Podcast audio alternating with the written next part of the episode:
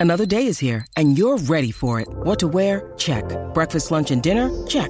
Planning for what's next and how to save for it? That's where Bank of America can help.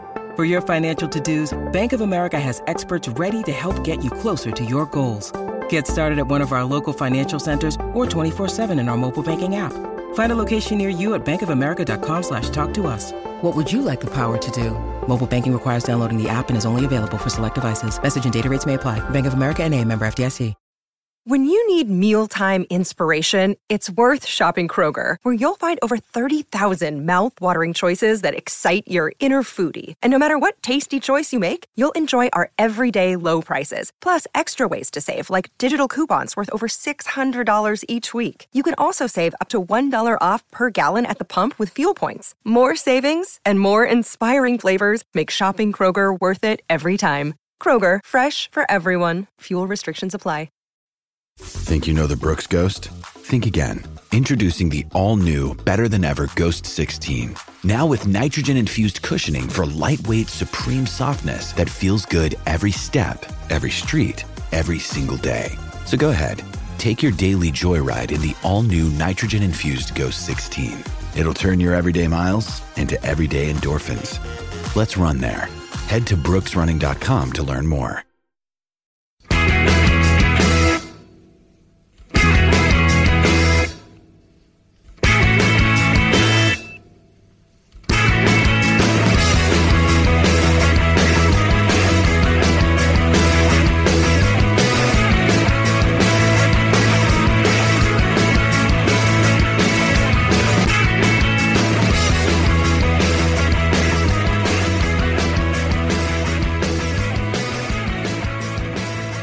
Welcome to another episode of the Terrace Scottish Football Podcast. My name is Craig Cairns, and joining me for another remote show is the man who's always telling us it's always sunny in Fife. It's Shaughan McGuigan. Hello. Is it sunny today? Uh, scorching, absolutely scorching. It's, it's dull as fuck here. How is that? How is that? I've How, had to close. The, I've had to close the curtains because it is so bright. But there is a big bright like light shining in, like, a, like a, just a, a narrow, sh- a narrow kind of uh, shimmer of light coming through that curtain. It does look incredibly sunny. That is proof, proof that it's sunny in Fife behind me. And also joining us, as you probably heard there, is Craig Anderson, a man who seems to be now more than ever more active in correcting people's pish on Twitter. It's, it's my, I, I- I'm still supposed to be working, but it's, uh, it's certainly a side hustle for me. You've you've barely worked in the last calendar year. All these strikes, you mean? Yeah, yeah. That Yeah. was that was a dig Yeah. at you being on strike all the time. That's fine. No, I, I'm, I'm happy to accept that. I, I've very rarely worked in the last five years, to be honest. So, what we're going to be doing today is we're going to go to the next on our list of memorable Scotland matches. We're down to number 38. We'll also look back on the Terrace podcast season predictions. Season's pretty much over. Uh, we'll just take the standings as is and compare some of the predictions. But first, we're going to just talk quickly about the state of play at the moment. Just a, a, a little update on that. Um, so, homophobic contributors aside, we're not really much further forward than the last time this was discussed on the show.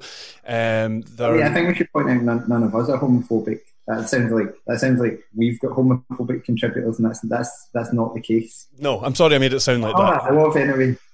Yeah, I'm sorry I made it sound like that, but yeah, certainly nobody on this show. Um, so there's been a SPFL Commission Deloitte inquiry into the the vote, which found no wrongdoing. Rangers have since come out and said that the scope of that wasn't wide enough, uh, and they have called for and been granted um, an EGM.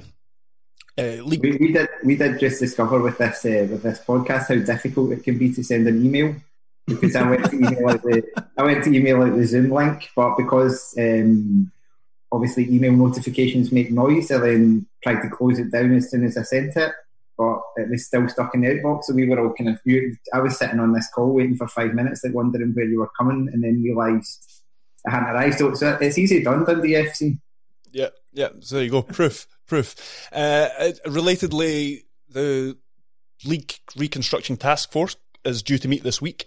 There seems to be a bit of chat about 14, 14, 14 at the moment. Um, the League Two clubs have apparently agreed this. Uh, the Kilmarnock chairman, I think it was, one of the latest to kind of come out and, and, and back that. Um, I backed it very, very loosely, I would say, from, Yeah. from the comments. and obviously all these things are with the caveat that there's still so many outside factors that uh, all this is contingent upon. And then one other thing that we should maybe mention: the um, the English Premier League appears to be exploring behind closed doors options, which then means some people up here have been saying, "Have we been a bit hasty? Should we maybe be looking at options to finish our our um, top flight?" But I think the main difference with that, if I'm not mistaken, and to pick another example like Germany, is that there's much more. Not only is Germany in a much better place and has a much better handle on the situation at the moment, is maybe closer to being able to play uh, football. Um, uh, comparing us to the English Premier League doesn't work either because there's just much more money and therefore much more kind of influence there. Well, and it, it sounded like they were still talking about having these kind of quarantined training camps, so the players are basically there for weeks and weeks. Yeah. Um, like the old Italians back in the eighties, when you used to read about like, or, or even before that, and they used to get taken away for, for camps for weeks on end. has anybody asked them? There yeah, I think they, I think the Scottish Premiership players on like fifty grand a year might be less less happy than the ones that are kind of getting fifty grand a, a week. behind uh, behind closed doors in Scotland is I just it, it can't happen. I mean, as soon as as soon as you ask players to, to, to start playing again, then suddenly they you know you can't furlough them anymore, and clubs can't pay their wages because they don't have an income. So that's that's kind of totally, I would imagine, uh, just a, a non-starter in Scotland.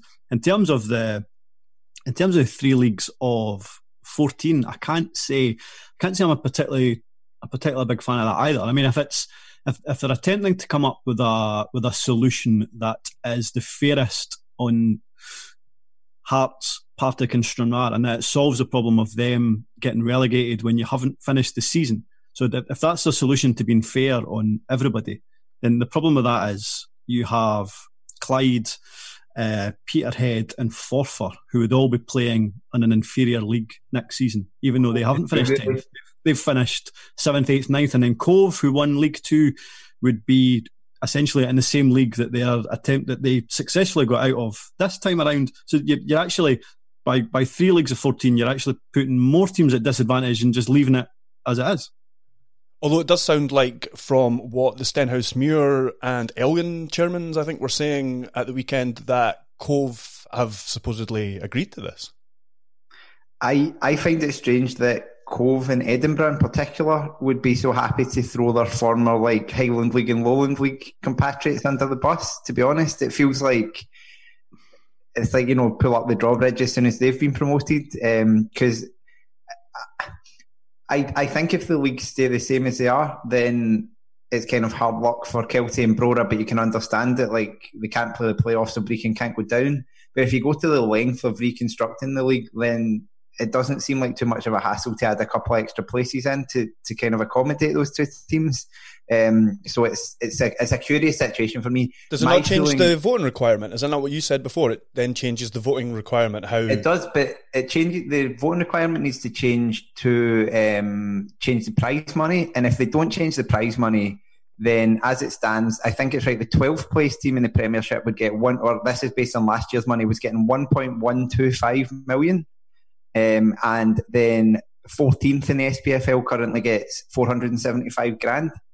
So you're talking about like a six hundred thousand pound drop from twelfth to fourteenth. Yeah. I can't imagine Hamilton, St Mirren, probably even Killie, Motherwell going for that, you know, from a guaranteed over a million pounds to like less than half a million. My feeling increasingly is that they're going to struggle to get enough votes for anything. Yeah. I mean, my view is that um, we're trying to recreate a season which probably isn't going to be able to be played out in full. That's my issue with it at the moment. The the, the energy is all in the in the wrong place for me. I, I, I do wonder if they should just be just be just keep Hearts up and promote Dundee United and just play a thirteen team league and just Mate, we're probably going to have to promote more Well, how are they gonna more from the lowland leagues and the, the Highland League when teams go under and things like that. We still don't know if there's going to be 42 clubs to reconstruct with. I think uh. I think my issue with with fourteen team leagues is is that for ever since oh I don't know the sixties we- we've tried to move away from having big leagues. So we used to have two really big leagues. Then we made them we had more leagues that were slightly smaller. So when I first started going to games, we had a fourteen team bottom tier, and I can assure you it was inferior to the to the the, the current setup. And I know it would be slightly different because there would be presumably be a, a trapdoor at the bottom, which wasn't there previously.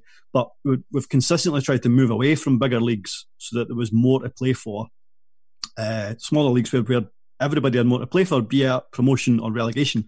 And certainly to me, it, it's felt okay. It's not always the best quality, but in terms of having something to play for, it's generally more exciting or certainly more absorbing. It, it almost feels a bit like it almost feels like the, because it was a generation ago, because we moved away from a, a 14 team league early 90s, so whatever it was, 25, 26 years ago, people have almost forgotten why we got rid of it previously. It's like, it kind of feels a bit like when we brought back the, the League Cup group sections. There was a reason why we'd done away with League Cup group sections because you end up playing the same teams every season, or it gets very samey, or if a if a small team can can pull off one big result, it doesn't really matter because they're still not going to qualify out of the group anyway. And we're starting to see that now in the League Cup group stages. Now we're four or five years down the line, and I, I honestly think if we if we increase the size of the leagues, it would have a novelty value to start with, and then we would get three or four years down the line and but, say, actually, it probably was better when it was teams when it was leagues of ten. Am I right in saying that it hasn't really been mentioned about whether they're even talking? I mean, they will be talking about, but there's not been really much noise about whether this is just for one season or, or whether it's a permanent thing, is it? Because the, the, mm-hmm. one of the curious things for me in all this is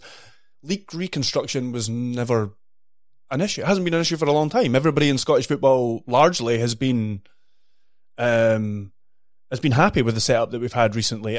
You've had some people making their grumbles now uh, because there's an opportunity there, saying, "Oh, like now's the time. It should have been done a long time ago," all this kind of thing. But most people will agree it's the setup's been fine, and it keeps the drama going all the way up to the end of the season. So uh, for me, I'm in. If this is like a, a one season fix to get us back to where to, to the current setup and maintain some sort of fairness and integrity in the sport or whatever, then yes, I'm happy with that. But as a permanent thing, yeah, I'm, I'm definitely against it. it I know that um, Killie, when you were talking about Billy Bowie can interview today, he'd said it would he would only back something permanent, regardless of what it was. He wouldn't want anything temporary. And I think Hamilton were in the same boat. Um, but the problem is with a temporary structure is you're you're taking away the, the unfairness as such of relegating Hearts for not nearly finishing twelfth, but not fully finishing twelfth but then you're presumably relegating a team that finishes third bottom next season.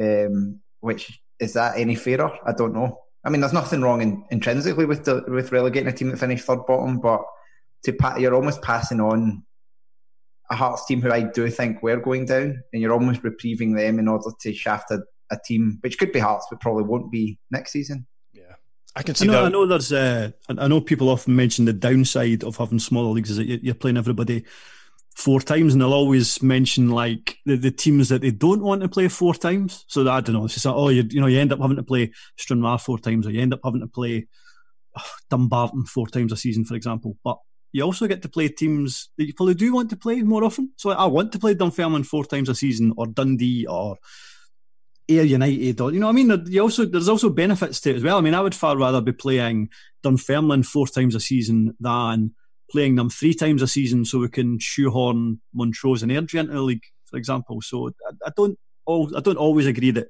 playing teams four times is is always a, this massive negative either. I agree with that as well. Um, if we could play Hearts um, six times a season, I would take that as well. As the one downside of them getting relegated. yeah, if we could just play Hibs at Easter Road and Aberdeen at Tynecastle all season, I'd be happy with that. Um, right, we'll move on from there. I think we've, I think we've, with the kind of little that's moved on, I think we've done okay with that. Um, we're going to go to the next in our series of most memorable Scotland matches. We're now down to number 39 in our list of 50 voted for by you, the listeners. We're going to go back to the 10th of November 1996 to Ibrox Stadium, and it was a 1998 World Cup qualifying match between Scotland and Sweden which ended 1 0 to Scotland with John McGinlay getting the only goal of the game. It was a group which uh, Scotland got to qualify from, finishing behind Austria and ahead of Sweden by one point. So this game was actually quite vital. Uh, and ahead of also Latvia, Estonia, and Belarus. It was the campaign that featured the one team in Tallinn. And I know when we do these um, other podcasts, when we do the memorable matches, or watching back the classic matches, one of the categories is things you misremembered. And for me, one of these things for me is I thought the one team in Tallinn for some reason was from a failed campaign. I just remembered that from a failed campaign, and for some reason I had in my head that we hadn't qualified because of it. I think, I mean, we, we went on to obviously draw nil nil, which was a, a, bad result, which is probably what brought that into your head because it brought it into doubt. Because I was actually that in the build up to this game, I thought I'll have a wee glance and try and get some some context for this game. And um, there was a Observer article because the game was played on a Sunday, so there was an Observer article because yeah, it's I the only that. newspaper I can get online that um, it basically said that the decision on the uh, Estonia game had been made like just a week or two previously, and it had kind of given Scotland an extra grievance to go into this game because the decision had been made um, by Lennart Johansson, who was Swedish, mm-hmm. um, who, who, was involved in FIFA at the, or UEFA at the time. And, and it almost kind of riled Scotland up because it seemed like we were going to get awarded the Estonia game, then we didn't and it seemed like it was being done to favour Sweden, and it, it sounded like uh, it was kind of making the argument that it would rile up the Scotland fans ahead of this game and create a fervent atmosphere, which, which I think it kind of did inside Ibrox. It was noisy, especially at the start. Um, so, so yeah, I think I think there was almost it was fueled by that um, because of that game because it was a previous game. Gary McAllister was supposed to be suspended for that, but because that game then never counted, he missed this game against Sweden, which was obviously a crucial one. Um, so so there was a lot of like little niggles held over from that. I think. I think I think what I'd read as well was. Now let me get this right. I think the the day we played Estonia in that game, uh, Sweden. I can't remember who Sweden played that that evening. It might have been Austria. I can't I can't remember. But apparently, apparently Johansson was interviewed at halftime, and he said at that point that the game would have to be replayed rather than Scotland getting uh, Scotland being awarded the points, which would suggest that he'd probably come to that decision without necessarily being uh, without necessarily having all the facts. But I mean, it was just an hour or two after that incident in Estonia, so. As you say, there was that grievance from the Scotland fans that it, it kind of went against Gary McAllister as well. And I watched uh, the, the whole game got put on YouTube recently because SFA obviously putting up uh, kind of previous matches, and uh, Billy McNeill was on co-commentary, and he says just as the game starting that he's rarely heard uh, Scotland fans as uh, is, is kind of passionate that before the game. But I think they were also booing uh, the Swedish national anthem, which is quite unusual for Scotland fans unless they're playing uh, England. Then, then they, they generally or, boo or that. But that's unusual for us. Or Liechtenstein because it's got uh, got the same tune. It's um, or, or Wales because I don't like him. It's considered. Uh, it's kind of like a, for want of a better uh, phrase, a gentleman's agreement almost, isn't it? Not to boo the national anthems. It's considered a little bit kind of below the belt, isn't it? I, I just think we don't do it because England generally do. I, I, I generally think we try and behave ourselves a wee bit more because the English fans don't behave themselves. We try and make them look worse. Yeah, and the game was at Ibrox obviously because uh, Hampden was was being reconstructed around do, that time. Do we know why it was on a Sunday? Because I, I thought that was quite unusual. I mean, I, I know I, I think we, had to, we played Belarus on a Sunday because of Princess Diana's funeral, I think, but I, like playing Sweden on the Sunday felt unusual. I had no idea either. I couldn't work it out. Um, I mean, England were playing on the, Saturday, so I don't know if maybe it was a TV thing or something. But I, mean, it was on. It did seem to be live because I, I, noticed um, the the thing with the Estonia game, which when I was reading up about it, is that the reason Estonia, one of the reasons Estonia were unhappy. And I know this is moving on to a completely different game that was probably higher up in this list was that. Um, they could no it could no longer be televised live on the BBC when it was going to be a three pm kickoff because it was the funeral for Dunblane um, was going to be on the telly that day. So so TV was kind of starting to have a role in scheduling games and stuff. So it may even just have been down to that, or maybe even um, Ibrox was being used for something on the Saturday. I don't know, or something else in Glasgow, yeah, or something like that.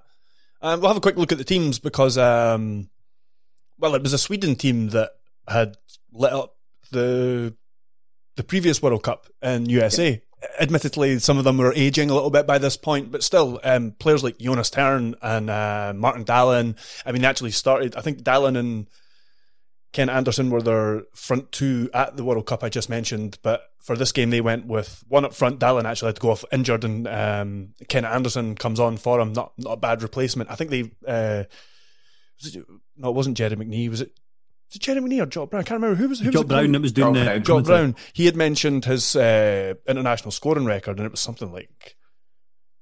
Oh, I can't remember. It was it was one and two or something like that, and he had had. Yeah, like, was, um, I, remember it because I, I, watched this game at the time. I must admit, it's not how I remember that at all, but I remember I consider Dahlin one of the, the, the, best forwards in Europe at the time, and I was worried about the fact that our defence was coming up against him, albeit we, we had a really good defence.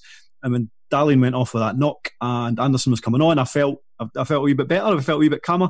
And then he mentioned, as you say, strike rate was something like 25 and 54 something international like that, yeah. appearances. And I was like, oh, this might actually work out even worse for, worse for us. But uh, no, it wasn't the case.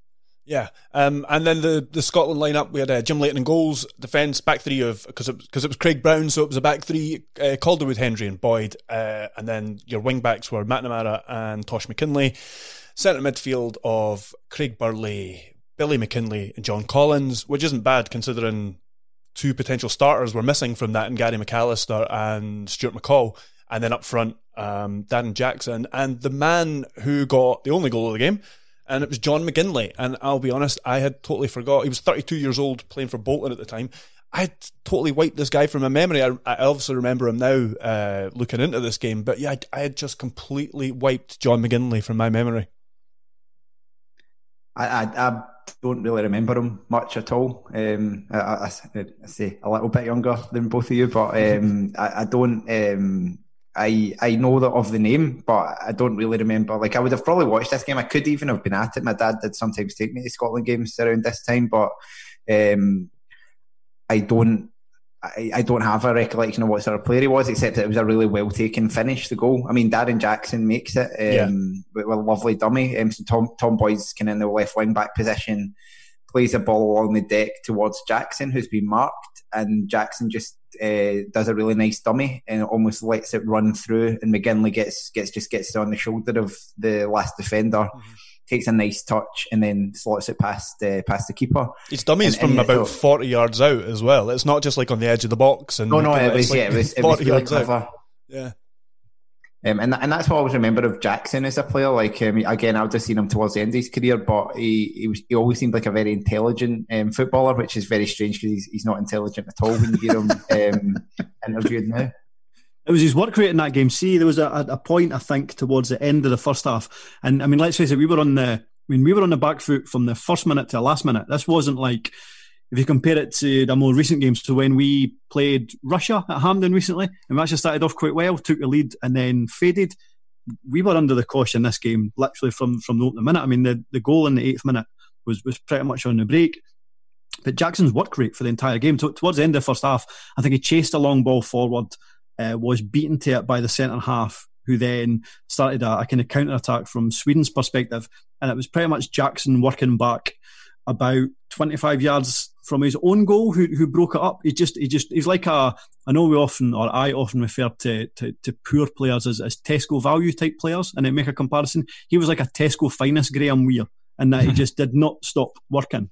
Uh, I mean, he was probably more a, a, facilitator than a than a goal scorer, but he was probably underrated as a as a player in general, and certainly in a, a Scotland jersey. I think he was underrated uh, purely because of that, because of his scoring record. His scoring record wasn't always great everywhere. His scoring record was particularly bad at Tynecastle, but Tynecastle was one of the poorer stints of his career, I think. But um, yeah, I mean, he was he was um, as you guys have said, a very intelligent player, more of a facilitator, and probably underrated slightly because his um, he didn't have a standout goal record. But this goal, as we've we've just described, that kind of that kind of um, that kind of sums him up. Um, there was a hero at the other end, though, uh, in the form of Jim Leighton, who ended up getting man of the match.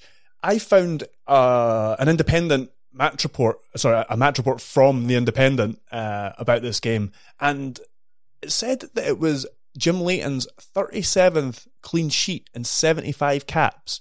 That's astonishing. Yeah, th- this game was in the middle. I, I, I, listened to the interview wasn't recent, but I recently listened to um, Craig Brown on Open Goal, um, and and he talked about that as well about um, just how many clean sheets he kept. And this game was in the middle of a run of seven consecutive clean sheets for Scotland. And it's um, also also uh, between him and Goram, uh, they had conceded five goals over seventeen competitive matches. Um, and, and, and it obviously did come down to the defence. I thought uh, Colin Hendry had a particularly good game in this. Um, I was watching it watching it back at double speed while I was in a, a meeting with work, but um, it, it, was uh, Hendry just seemed to be throwing himself in front of everything. The amount of tackles he put in, so it was a strong defence as well. But but Leighton was just, I mean, I think he was thirty seven at the time, maybe. Um, but he was um, 38. 38 at the time. But he, yeah, he, he put in a good performance. There, went, there maybe weren't any incredible saves, but but the volume of saves that he had to make was um, was impressive. Then a, a, quote from him after the match, which basically said it was the um, the kind of best, one of his most memorable performances of his career. I, I was surprised at. So I remember him making him four or five. I remember at the time thinking he'd made four or five excellent saves, and then walking it back, watching it back yesterday, he made four or five really good stops. I think a couple of them probably didn't look as good as they were because he narrowed the angle really well. So the forward didn't have that much to do other than batter it at him uh, from from kind of close range.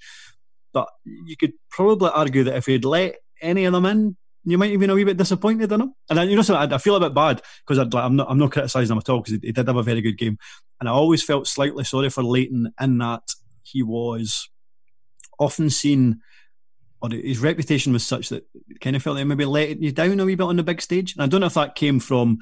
It's obviously had that fallout with Alex Ferguson, the 1990 FA Cup final, and, and Les Sealey played in the, the replay against Crystal Palace. But I, I, when I think back about Jim Leighton's big moments, uh, you think of the 90, so Euro 96, he I think he played in the majority of the qualifiers, but then for the final tournament, Andy Goram was preferred, and which is understandable because I think Andy Goram was a better keeper.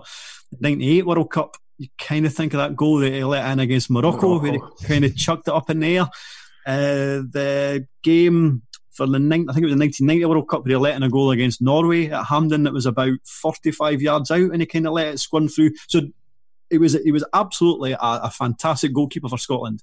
But those kind of vital moments or the bigger moments, I always felt there wasn't that much trust in him, which which seems a shame. Yeah, you even have the you even have the the calamity, which is not his fault, but have him going off four minutes into a Scottish Cup final and Aberdeen yeah. don't have a keeper on the bench. It's just he he seems to be associated with calamity a bit more than his entire career deserves. He's also and I have obviously have uh, quite good memories of this because uh, going to a lot of derbies around the time, but he, he wasn't very good when he was uh, at Hibs either. I remember correctly. In fact, I'm sure he was in the goals for four 0 New Year's Day at Easter Road, if I'm not mistaken. Um, See, that's all we remember of Jim Leighton is, dis- is disasters. yeah, exactly. It seems so unfair. Yeah, exactly, exactly. Um, I was looking. You mentioned Jackie McNamara was playing for Scotland. That was only his uh, second cap for Scotland, and um, Paul Lambert came off the bench. So we, we brought on um, Borussia Dortmund's Paul Paul Lambert as a substitute at half time, which is quite a luxury to have. Um, but it was only his fourth cap, and he was 27 at the time. Because of course, the kind of career he'd had, he maybe built up and kind of developed as a player later on. But it's strange to see Paul Lambert, a player who you kind of think of kind of somewhat an iconic player of that era for Scotland, that he'd barely played up to that point. I think there was a criticism of Craig Brown that he he relied very much on older players, and I'm not saying that's I'm not saying that's proof, but the fact that the fact that Lambert could get to 27 years age or, and not have an abundance of caps seems seems quite odd. I think this was when you were saying this is Jackie McNamara's second cap. Uh, was his first cap not the three second game in Tallinn? Oh, it could have been. I never actually checked I, that. I could be wrong with that. Right. You might be right. Um, I think Jock Brown says that. I'm pretty sure Jock Brown says that. Um, so, so the SFA must count that for a cap then, if uh, if nobody else does. Um, but yeah, it was um, it was an interesting thing for me was um, all the foreign adverts around the ground. You really don't get that in football anymore now. If you watch like any international game, they're all sponsored by the same people because it's all centralised but it, it kind of harked back to the time where you were playing Sweden, so there would be like Swedish adverts around the ground as well. So you were getting stuff like, um, well, I don't even know what they were, stuff in Swedish being advertised, and it really kind of stuck as that balls and cider. The, the, late nineties watching football of um, adverts that weren't for you. A bit like Gazprom now, nobody even knows what it is. I'm definitely not going out to buy any Gazprom as a result of them sponsoring the Champions League, but uh, that that was something that, that struck me as well. I thought we rode a luck at points as well. I thought uh, there was a point in the first half where Blomqvist sent a cross into the box, which looked like it come off. Well, it did come off Jackie McNamara's hand. Whether whether the referee, whether it was to do with the fact he didn't mean it, or whether I mean, I, I thought he stopped it with his arm. I, I did quite like the fact that that went to a replay Jock Brown and Billy McNeill both looked at it and then just stopped talking. They never even mentioned it. So they'd probably decided that it was a penalty, but they were just going to be biased and no mention it. Yeah, they certainly were a threat. Uh, Stephen Black rasped the rasped a, free kick past the post. That's it. That's the big big Stefan Schwarz who, um, when he signed for Sunderland, had a clause in his contract that he wasn't allowed to go to space. Did we hear this? No. no. So, so I, I remember this from the time, and I found, or not from from from roughly about the time, but um, there's a BBC article for it um, as well, which I've brought up. Um, let me see. So it's footballer banned from space. Sunderland's new signing, Stefan Schwarz, has been told he cannot travel into space on one of the first commercial passenger flights due for liftoff in the year 2002. The Swede who joined the Wearside club last Thursday from Valencia in a deal worth just under 4 million was told that space travel would invalidate his contract.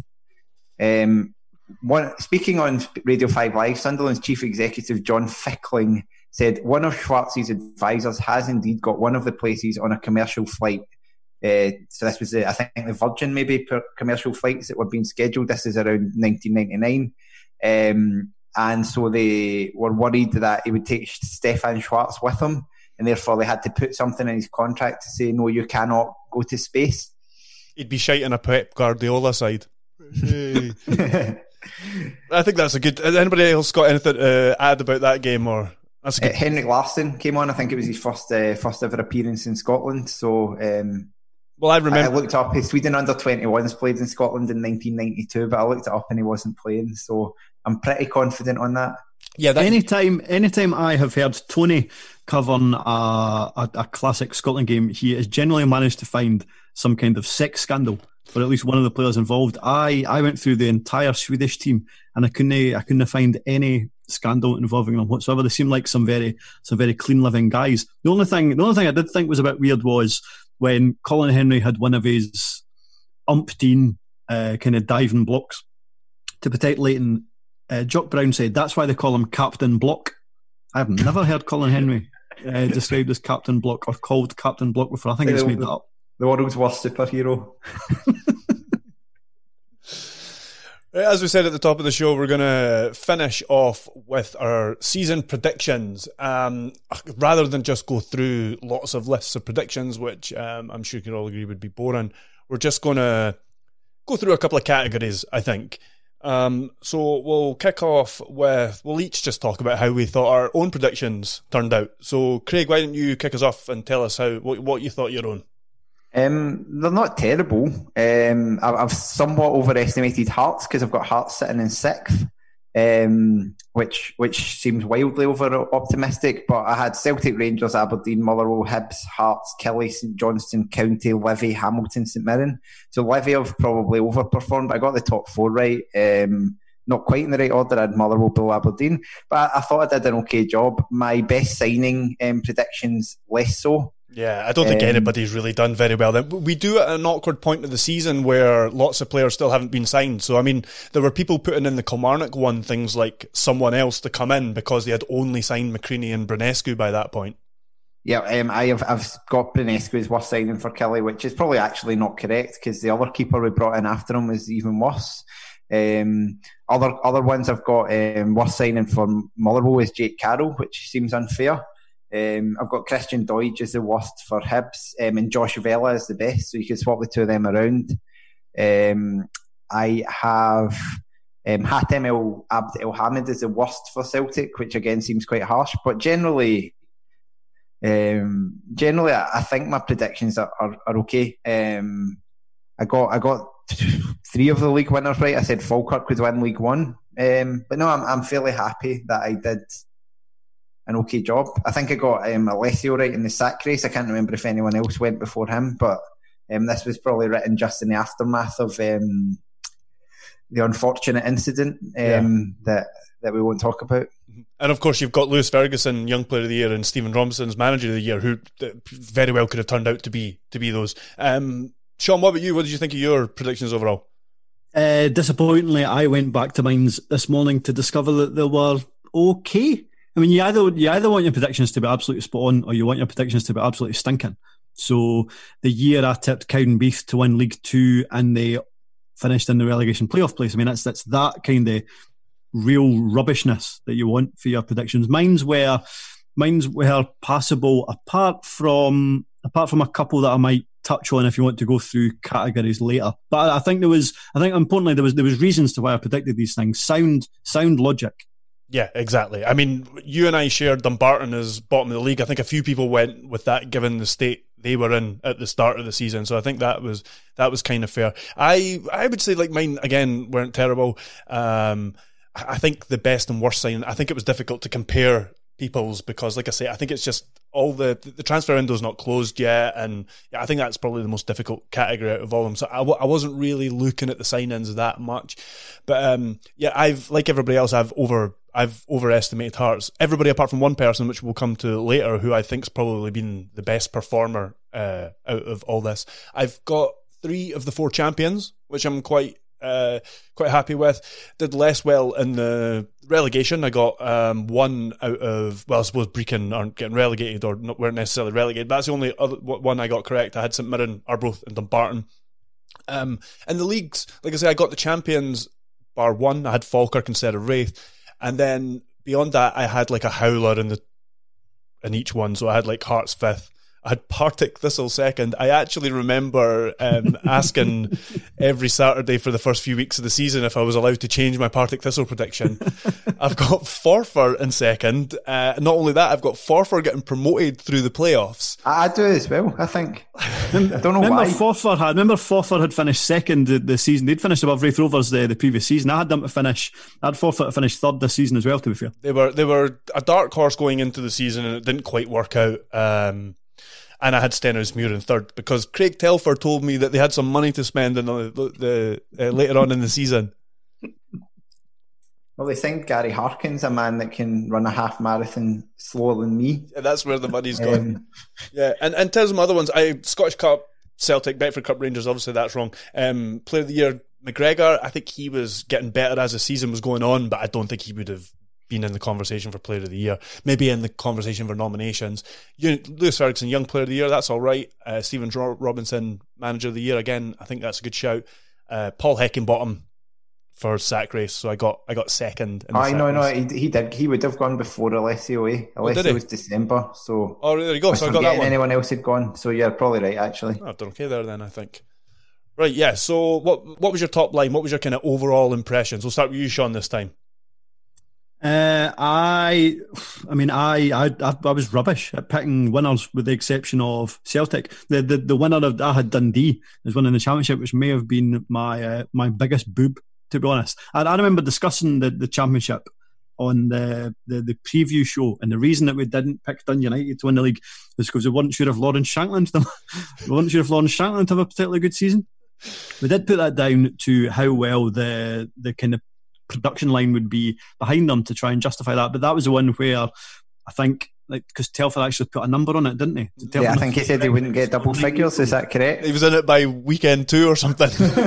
he scored four. He scored four on the opening day against Inverness.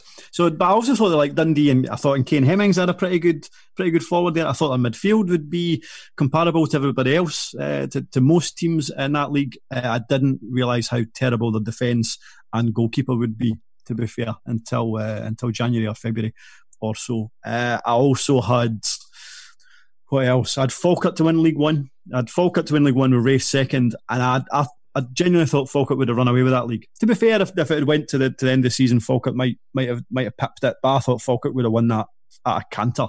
And and in all honesty, they should have done. Let's face it. I did have Edinburgh to to to finish above Cove. I was surprised at the start of the season how how big and in terms of the bookies, how how big uh, Cove were as as, as favourites because I thought Edinburgh had a pretty good squad as well, which they did. Uh, but no, they they, they kind of went neck and neck with them until maybe two thirds of the way through the season, and then Cove pulled away the last the last five or six five or six games there. So no, I I only predicted one uh, one league winner. Um, it seems like most people have underestimated Arbroath this season as well. I certainly had them bottom. A lot of people did. Although the Hive uh, Mind uh, seemed to have them uh, staying up, had them as eighth. I had I had Arbroath as bottom. I, I, thought at the start of the season, out of the two of them, I thought Alloa had a slightly better team than Arbroath, and historically part-time teams struggle in that league. So you would generally you would have the, the part-time teams near the bottom. Although I'm, I'm, I'm starting to think that going forward, you maybe need to to readjust that line of that line of thinking because there's a number of part-time teams now do really well in that division. It's not uh, it's not quite as difficult for the part-time teams to not necessarily thrive, but certainly stay up and, and tread water at least. All right. Um, one of the other categories I've got here is what was the biggest fail? What or who, or just however you want to answer this, other than Rob, who failed to fill out about 80% of the uh, predictions. Uh, Craig, who, who, what, what, who or what was the biggest fail for you? For me personally, um, I, maybe having Forfar to come second is um, is pretty bad. Um, I had uh, Killie to win the Betfred Cup, which um, in hindsight I, I did have a feeling about it, um, and and we got we we should have beat Hibs in the quarter final. To be fair, we, we lost on penalties in that game, so maybe we would have um, would have been eliminated in the semi final, which would have seemed seemed less bad. But from out of mine, there wasn't something that jumped out as like egregiously terrible. Um, but because in fact I got the, the bottom for the League One and League Two right. I too had I had Alloa to come bottom of the championship, and I think that was mainly down to Peter Grant, who I didn't really fancy would, would be up to much. We actually seems to have done a pretty good job. Yeah, he has. Um, After a poor start, um, or a difficult start. No, not, out of my predictions, and maybe having Christian Doidge is the worst signing for Hibs, but it wasn't. It wasn't a, an opinion I was alone on at the time. I wouldn't say. Yeah, oh, cool. Sorry, I do have um, the best signing for St Johnstone has been Wallace Duffy. Well, that, um, that leads on to what I was just about to say. I was going to say most people had Madis Vihmann as uh, their best St Johnstone signing, who not only went to leave St Johnstone during the season, went on to retire. So uh, that that really wasn't a very good prediction, and that there was a fair few people had him down. St Johnstone were looking for a decent centre half to come in, and this was a guy that was an international, but obviously Estonian international doesn't really mean that much in and of itself. Um, I'm just good gonna, name as well, isn't it? It is. It is a good name. It's a, it's a solid name. Um, Gary had sorry to pick on you, Gary. Um, he had Rangers and Dundee to win leagues. I think he's had a particularly bad one there. Um, and then he also had um, Kilmarnock's best signing as Alessio's replacement, which at first not I thought that's certainly not the case. which at first I thought was just uh, a typo, but no, he he he does it again for St Mirren's worst signing. He's got Jim Goodwin. so uh, I mean, I'm sure that's what he meant. I'm sure he was, but he's, uh, uh, but but they, they, were looking for they were looking for players there, Gary. Um, well, he set the whole thing up, so he can do whatever he wants. Surely, maybe, yeah, maybe he's a boss. He can come on and justify himself. Craig, was there, what was it? What was the biggest fail in your eyes? I don't know. All right, sorry. I thought you had. Yeah, that, that's what I was saying. I was struggling to, to, to get one exactly right. Um, oh, right. Anyone that picked anyone that picked anyone that picked Rangers to win anything. Yeah. And on a, on a personal point of view, I probably had two stinkers. So I had Livingston to finish eleventh, but then I just thought they I thought they'd lost too much quality in the summer. So they lost their centre half, so they lost Kelly and goals. And you, you've seen teams in the past where they come up for the championship and then they have a good season, but they, they struggle to sustain it and they struggle to kind of contain that or continue that upward momentum. And it, it, looked, I thought, at the end of the season previous at Livingston were, were starting to actually slip backwards.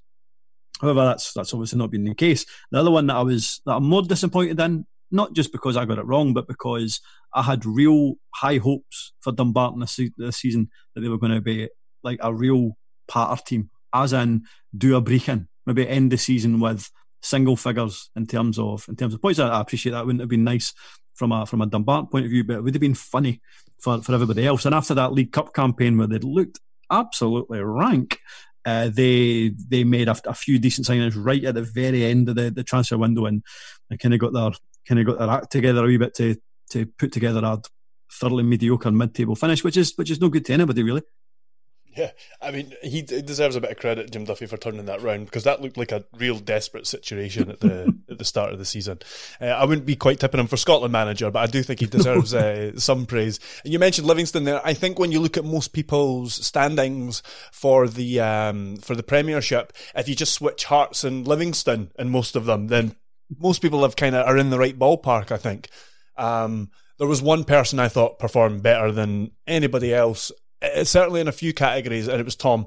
He was the one who had Hearts the lowest. He had them in tenth, and he also did he have? I think he had Livy higher than than most folk as well. He, he had, he them had six. six. Yeah, which they, they may very well have finished exactly there. Um, he also had Lennon Manager of the Year. That's a good shout. Alessio Sacre is not far away. Lewis Ferguson, Young Player of the Year. Ryan Christie, Player of the Year. I think I, I, don't know if he was the only person that had him, but that that's maybe he's he was maybe the favourite for Player of the Year. Ryan uh, Christie. Uh, surely, surely they'll still have it eventually. You would think. Yeah, yeah, aye, probably. I don't know. I think he, I think he probably will win it. I would guess. Yeah, I'd imagine so as well. Yeah, this is another reason why I was saying. Uh, I think Tom's performed better than any of us. I think if you, because I think I think the sign-ins is much of a muchness. I don't think you can really look and compare much across the best and worst sign-ins between us all. And admittedly, Tom's not done very well in the lower leagues, but uh, it looks like. I'll stick with what you know. He's he's uh, he's performed exceptionally well in the Premiership. Yeah, yeah. Unlike yeah. me. yeah. Uh, this is why bookmakers exist, and this is why they, they remain in business because prediction is a mugs game, but it's fun. It's fun to do at the time, and it's fun to look back on. Although I think we we haven't had like the usual kind of embarrassing stuff that you sometimes would have. I think we've actually all not not made asses of ourselves this time, which is somewhat rare. Yeah, it's not too bad. Although pretty much everybody had Craig Halkett as the best Hearts signing. Uh, nobody was to know that he would come back about 15 stone over late. and the, and the, um, Declan Gallagher had been carrying him for the last two years. that's it, that's it for this week's show. Um, we'll be back on Thursday with a different lineup. There's plenty of stuff going up in the Patreon. Please be sure to check that out. And yeah, we'll be back soon. Stay safe, guys. Say bye. See. Bye. Sports Social Podcast Network. Hey guys, it is Ryan. I'm not sure if you know this about me, but I'm a bit of a fun fanatic when I can. I like to work, but I like fun too. It's a thing. And now the truth is out there. I can tell you about my favorite place to have fun Chumba Casino. They have hundreds of social casino style games to choose from, with new games released each week. You can play for free anytime, anywhere and each day brings a new chance to collect daily bonuses. So join me in the fun. Sign up now at ChumbaCasino.com. No purchase necessary. VGW. Void were prohibited by law. See terms and conditions. 18 plus.